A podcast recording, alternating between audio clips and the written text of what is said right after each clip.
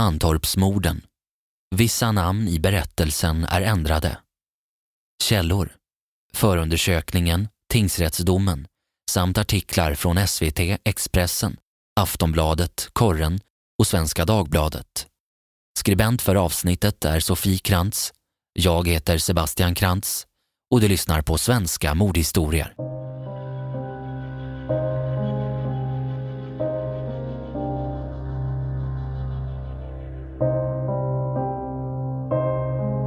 Den 12 juni 2017 befinner sig Lisa på sin arbetsplats. Hon har precis fått besked om att hon fått en ny lägenhet och vill ringa sin mamma för att berätta om de glada nyheterna. Men någonting är fel.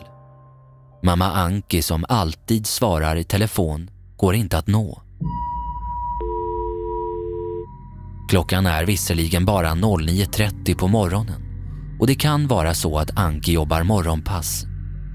Men under dagen så fortsätter Lisa ringa till både sin mamma och sin pappa Tor, men utan svar av någon.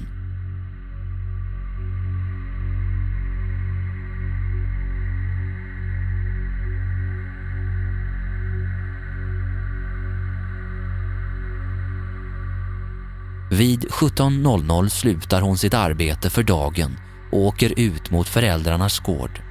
På vägen ser hon att hon fått ett sms om att någon har ringt redan vid 15. Hon känner igen numret. Det är mammans jobb.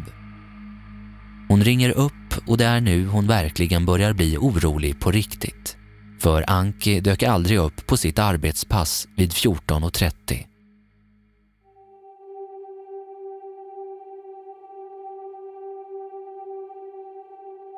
Året innan hade Anki haft en hjärtinfarkt och Tor lider av sjukdomen Parkinson. Kan de ha blivit sjuka? Väl framme vid gården så känner hon att det är någonting som inte står rätt till omedelbart. Deras cab står inte parkerad som den brukar. Under färden så har Lisa pratat med sin syster Maria hela tiden och Maria har bett sin sambo ta svängen förbi sina föräldrar för att Lisa ska slippa vara ensam om det skulle ha hänt om någonting. Lisa känner på dörrhandtaget. Det är öppet. Det hon nu ska bevittna där inne är ingenting som man önskar sin värsta fiende. Hennes föräldrar har blivit brutalt mördade. De ligger på golvet med tejpade munnar och uppskurna halsar. Det blir början på en utredning som skulle kräva ett enormt polisarbete med över 1500 topsningar av olika personer samt en stor kartläggning för att sedan hitta en gärningsman boendes 15 mil ifrån Mantorp. En 23-årig småbarnspappa utan någon som helst koppling till varken platsen eller Tor och Ann-Kristin Lekander.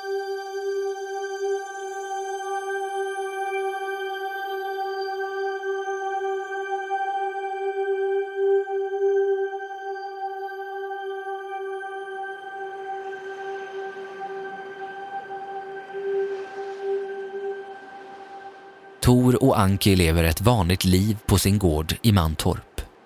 Vänner och familj beskriver Tor som världens snällaste och lugnaste man som alltid håller sig lite i bakgrunden. Väldigt händig och praktiskt lagd. Han tyckte mycket om att greja på gården. För några år sedan så blev han sjukpensionär efter att ha jobbat i 30 år som vaktmästarchef på Lunnevads folkhögskola Innan det gjorde han FN-tjänst på Sypen och utbildade hundförare på Saab. Sedan över 25 år tillbaka så jobbar Anki på Lantmännen och beskrivs som en ärlig, rättvis och rak kvinna. Hon säger helt enkelt precis vad hon tycker och tänker, vilket inte alltid har uppskattats bland kollegorna. Hon har de senaste åren känt sig utfryst och velat gå i förtidspension.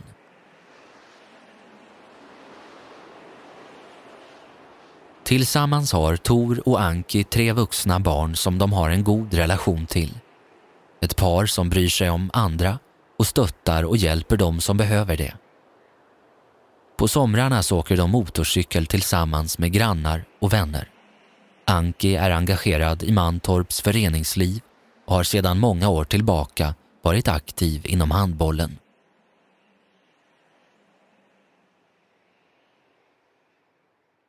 Femton mil ifrån gården i Mantorp i den lilla staden Mullsjö som är belägen cirka tre mil ifrån Jönköping bor den 23-årige Edvin Gyllensvan. Han bor tillsammans med sin sambo och sina två barn. Han är utbildad kock och har sedan han slutade gymnasiet jobbat på olika restauranger. Till synes så lever han ett helt normalt liv. Men det är annat som döljer sig under ytan. Han har haft stora psykiska problem som visat sig på olika sätt. Under 2014 försvinner han och gör slut med flickvännen. Det gör att hans anhöriga kontaktar Missing People och polisen godkänner att man får lov att börja leta. En kvinna som just då arbetar som administrativ chef för organisationen börjar med att skriva ett privat meddelande till Edvin på Facebook där hon lämnar sitt telefonnummer. Det går några dagar, men sen ringer han upp kvinnan. Han berättar för henne att han åkt till Göteborg för att han vill ta sitt eget liv. Han har redan försökt hänga sig och säger att han har misshandlat en person på ett hotell. Han säger att anledningen till att han vill ta livet av sig är för att han har tankar om att döda andra människor. Han pratar mycket om knivar, att han skulle hugga andra, peta ut deras ögon med skedar, skära av dem fingrarna och skalpera dem. Det skulle flyta mycket blod och sen skulle han frysa ner liken. Speciellt så nämner Edvin att han vill döda sin chef. Han uttrycker ett speciellt hat emot honom och var rädd att han skulle göra verklighet av tankarna. Därför tycker han att det är bättre att han tar sitt eget liv innan han skadar någon annan. Kvinnan som han pratar med har under samtalets gång ringt polisen via en annan telefon och sagt att Edvin behöver hjälp att komma till psykakuten omgående. Han befinner sig på ett hotell och polisen anländer kort senare. Han blir omedelbart intagen på psykakuten i Göteborg och skickas sedan till Jönköping. Han har blodsprängda ögon och märken på halsen efter sitt självmordsförsök. Det framkommer allt eftersom att Edvin haft tankar om att döda under flera års tid.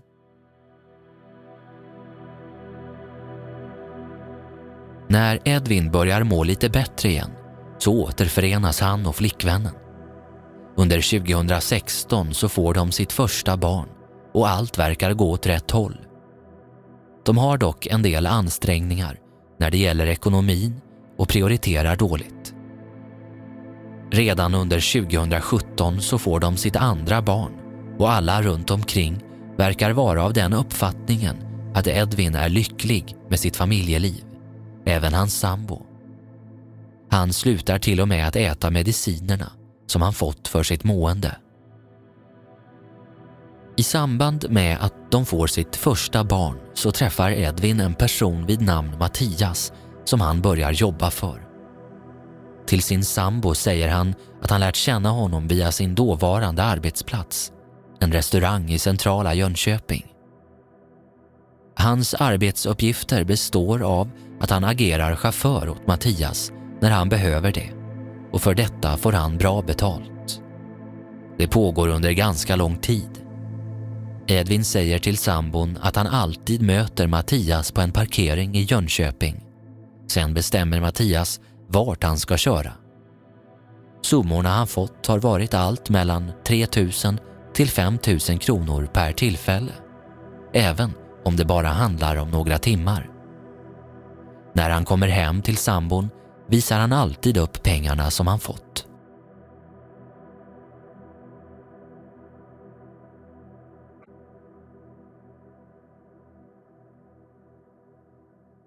Söndagen den 11 juni 2017 så säger Edvin till sin sambo att han ska åka iväg och jobba åt Mattias igen. Denna gången handlar det inte bara om ett chaufförsjobb. Han har fått instruktioner om att följa en GPS för att hämta upp någonting. Han får inte veta vad, men han kommer få 10 000 kronor i ersättning. Edvin är precis som vanligt den här dagen och säger att han kommer att ta med sig en kolsyrepistol för sin egen säkerhet om det skulle hända någonting. Han sätter sig i bilen, men han ska inte göra det som sambon tror att han ska göra. I själva verket så kommer han inom loppet av några timmar att vara en dubbelmördare. Han har varit på Biltema och köpt svart PVC-tejp och silvertejp. Han åker till Teknikmagasinet och köper en soft airgun med tillhörande kulor och en kniv på en annan butik.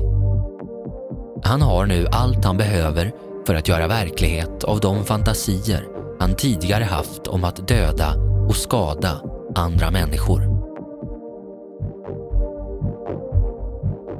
Edvin kör in på en gård i Mantorp. Den ligger ungefär 30 minuters bilfärd ifrån Linköping. Det är av en ren slump att han stannar vid just det här huset. Han har ingen som helst koppling till varken platsen eller paret Lekander. Det som tilltalar är att villan är belägen förhållandevis enskild utan någon insyn ifrån närmsta grannar.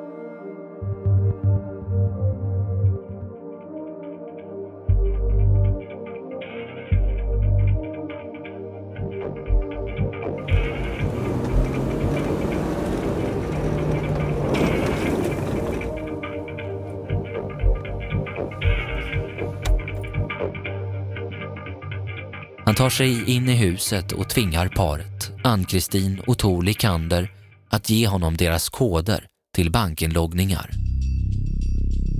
Det sker en överföring på 20 000 kronor ifrån ett sparkonto till ett konto kopplat till bankomatkortet. Han surrar fast paret med silvertejp i varsin stol.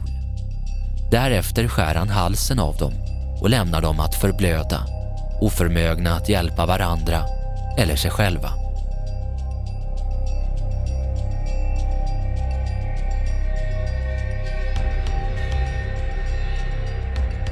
Därefter sätter han sig i bilen igen. Med sig har han Ann-Kristins bankomatkort. Han kör cirka fyra mil innan han stannar vid en bankomat i Borensberg och plockar ut pengar.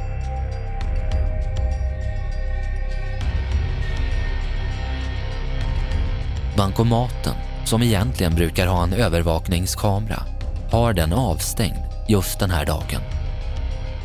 Efter att ha plockat ut pengar fortsätter han till Linköping där han stannar och äter mat på en restaurang. Därefter åker han hem till Mullsjö och sin familj igen.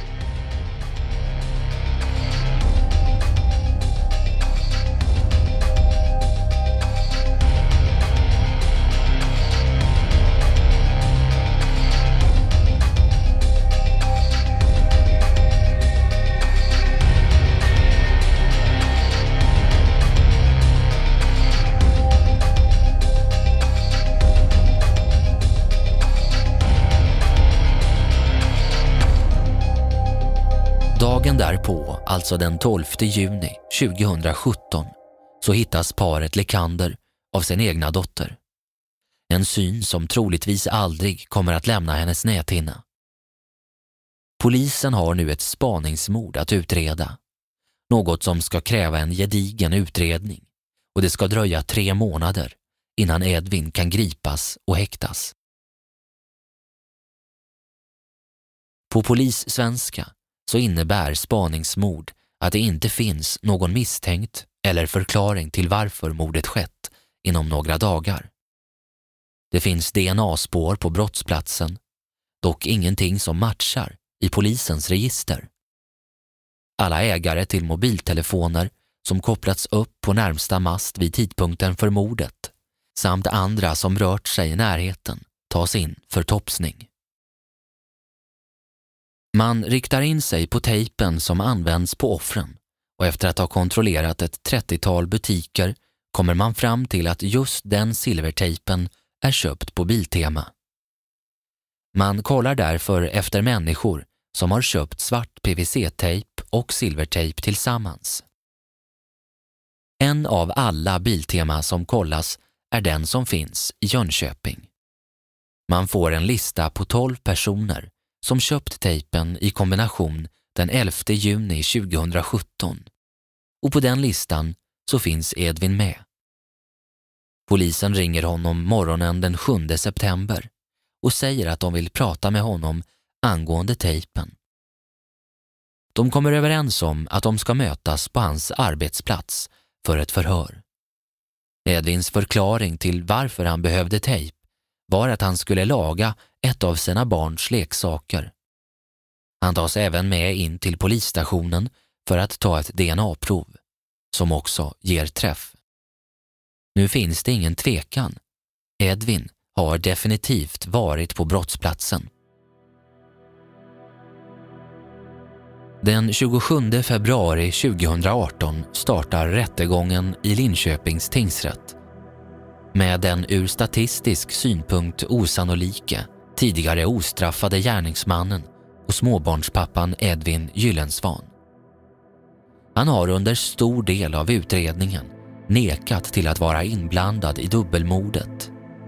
Men efter att han fått ta del av allt utredningsmaterial i mitten på oktober så väljer han nu att berätta sin version om den 11 juni. En version som han kommer att hålla fast vid under lång tid. Under våren så har han blivit erbjuden allt mer jobb åt Mattias. Det är egentligen inte hans riktiga namn. Men Edvin säger sig inte kunna avslöja hans riktiga identitet. Vid ett tillfälle så tillfrågas han om han kan köra flyktbil, vilket han själv tror handlade om något typ av rån. Han blir erbjuden högre ersättning men avböjer erbjudandet på grund av sin familj. Han försöker kort därefter att bryta kontakten med Mattias helt genom att inte svara på hans samtal och sms. Men det går inte riktigt som han tänkt sig. För det vill Mattias enligt Edvin inte acceptera och kommer därför hem till honom tillsammans med en till person under helgen den 3 till 4 juni när han inte svarar. Mattias kommer för att påtala att han verkligen vill att han utför jobben som han blivit erbjuden. Det övergår dock snart i hot och Mattias beter sig aggressivt. Han säger silkesvantarna åker av nu och att Edvins familj kommer att råka illa ut om han inte gör som han blir tillsagd. Därefter ges han instruktioner till vad som ska inhandlas. Pistol, kniv och tejp. På söndagen en vecka senare ska de träffas vid det vanliga stället, alltså på parkeringen.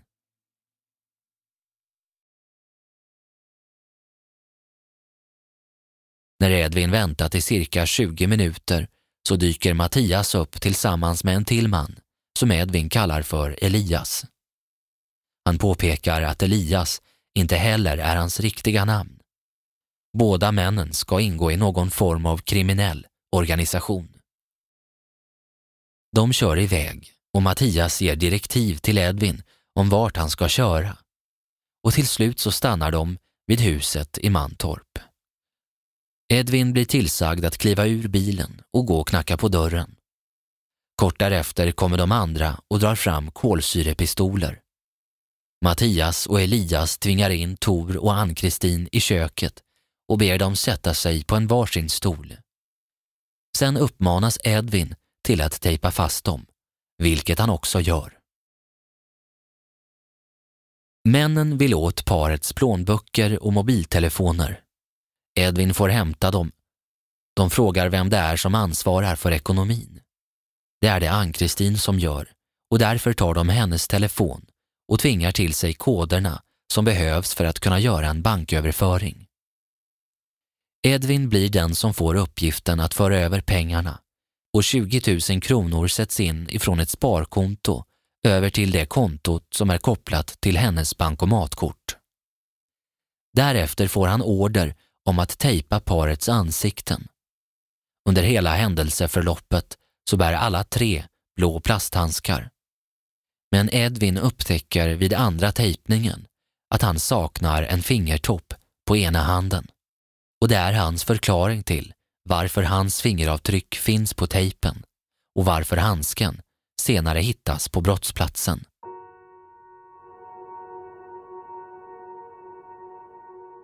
Han får därefter order om att åka och ta ut pengarna med parets kort. Han får inga instruktioner om vart han ska åka. Han slår upp bankomat på GPSen i sin mobiltelefon och hamnar i Borensberg. Innan Edvin lämnade Mantorp så var makarna Likander fortfarande vid liv och inte skadade. Och han förklarar att anledningen till att han åkte till Linköping för att äta på en restaurang var att Mattias skickade ett sms till en telefon som Edvin fått för att enbart ha kontakt med honom om att de skulle mötas på parkeringen i Jönköping dagen efter. Ingenting om att de ville bli hämtade i Mantorp och därför förutsätter Edvin att de skulle ta sig hem på egen hand. Han upplevde sitt uppdrag som slutfört efter att ha tagit ut pengarna.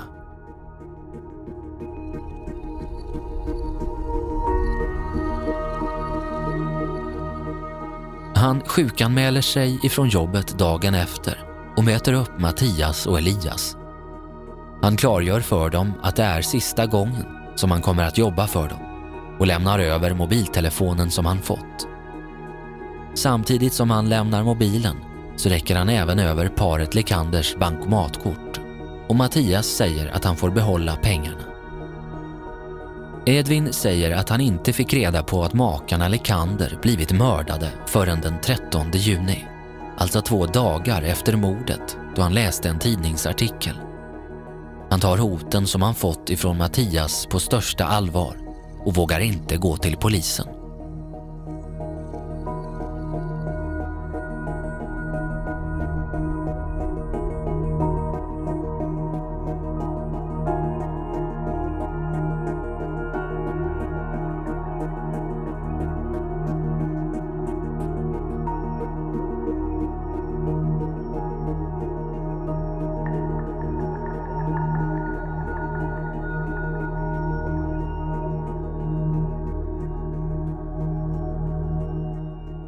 Tingsrätten kommer inte att tro på den berättelse som Edvin ger. Det finns för mycket bevis mot honom som talar för att händelseförloppet som han uppger verkar osannolikt. Det har inte på något sätt gått att styrka att Mattias och Elias överhuvudtaget existerar. Det finns inga DNA-spår eller annat som tyder på att det ska ha varit någon annan inblandad än Edvin. Uppgifterna om dessa personer kan omöjligen kontrolleras av polis och åklagare eftersom att Edvin inte vill lämna någon information som kan identifiera dem. Förutom fingeravtrycken som hittas på kropparna och makarnas tillhörigheter så hittas en blodbesudling ifrån Tor på en soft airgun-pistol som Edvin tre dagar efter mordet lämnat tillbaka på Teknikmagasinet. Man hittar även ett par skor i storlek 47 i Edvins bostad som stämmer överens med skoavtryck som lämnats på brottsplatsen. Edvin döms mot sitt nekande till livstids fängelse för mord. I domen står det bland annat att uppgifterna som han lämnat är en ren efterhandskonstruktion som skapats för att anpassas efter vad som framkommit under utredningens gång. Det sätt som makarna Likander bragts om livet på påminner på flera sätt om de fantasier som Edvin tidigare haft om att döda människor. Tingsrätten finner att utredningen ger stöd för att Edvin genom att mörda Tor och Ann-Kristin förverkligat sina fantasier. Brotten anses ha varit planerade och riktat sig mot två äldre personer till vilka Edvin till synes inte verkar ha haft någon som helst relation till. Brotten har begåtts i makarnas bostad och haft ett utdraget händelseförlopp där Edvin visat särskild hänsynslöshet och råhet och morden har karaktär av en ren avrättning. Tingsrätten kommer därför fram till att det samlade straffvärdet motsvarar lagens strängaste straff. En rättsmedicinsk undersökning har hämtats som säger att Edvin inte har begått gärningarna under påverkan av en allvarlig psykisk störning. Han lider annars inte heller av en psykisk störning och därmed finns det inga medicinska förutsättningar för att överlämna Edvin till rättspsykiatrisk vård. Domen överklagas i juli 2018 men hovrätten gör samma bedömning som tingsrätten och livstidsdomen kvarstår. Men ett halvår senare sker något oväntat. I ett brev till Expressen så erkänner Edvin till slut att det är han ensam som är skyldig till det brutala dubbelmordet. I brevet skriver han bland annat Jag begick ett brott, så långt vet jag. Men varför? Inte ens jag vet det. Sedan hovrätten har jag mer eller mindre erkänt mig skyldig. Jag har inte insett vidden av mitt brott, men håller fortfarande på mentalt att reda ut vad som hände i Mantorp. Jag försöker förstå och framförallt så försöker jag lista ut varför jag gjorde som jag gjorde.